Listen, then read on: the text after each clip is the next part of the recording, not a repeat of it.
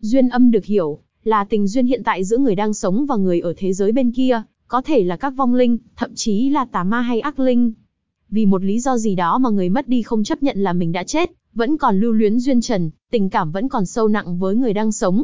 Cuối cùng luôn đi theo với người mình chấp niệm, gây ảnh hưởng tới hôn nhân của người con trai hoặc con gái đang sống.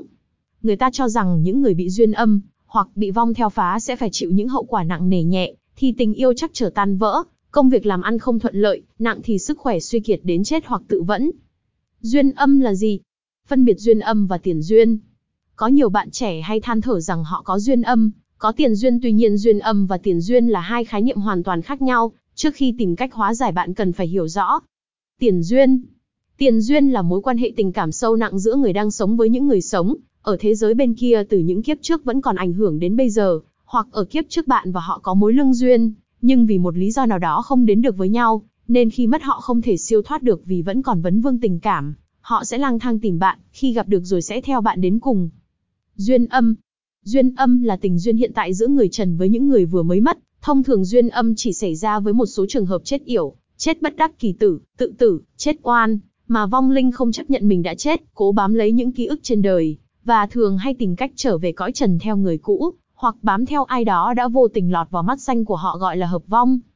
Vong theo nghĩa là một vong hồn vất vưởng nào đó chưa được siêu thoát, không hề quen biết hay có mối liên quan nào với bạn, nhưng bạn lại vô tình lọt vào mắt xanh của họ và bám víu theo bạn.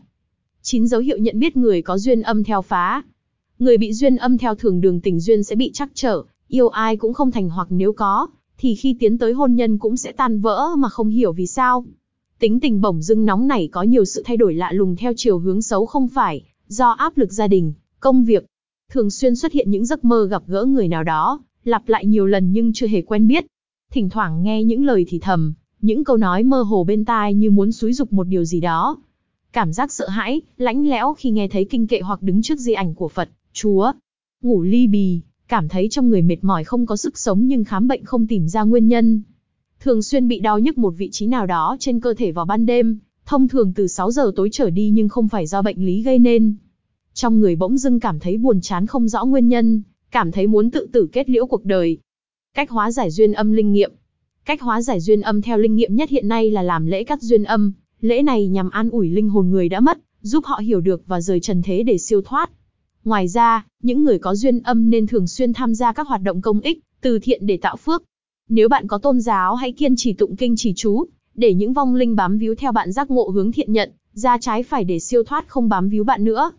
Bên cạnh đó, để tăng vận may tình duyên, ngày nay nhiều người lựa chọn mang theo vật phẩm phong thủy cầu tình duyên bên người, như hồ ly, hoa mẫu đơn, nhện phong thủy, ngọc bội như ý. Các chuyên gia phong thủy cho rằng các linh vật này, nếu được tạc từ 100% đá tự nhiên sẽ mang tới nguồn năng lượng mạnh mẽ, chẳng những giúp họ xua đuổi duyên âm mà còn có khả năng hóa giải tình duyên lận đận.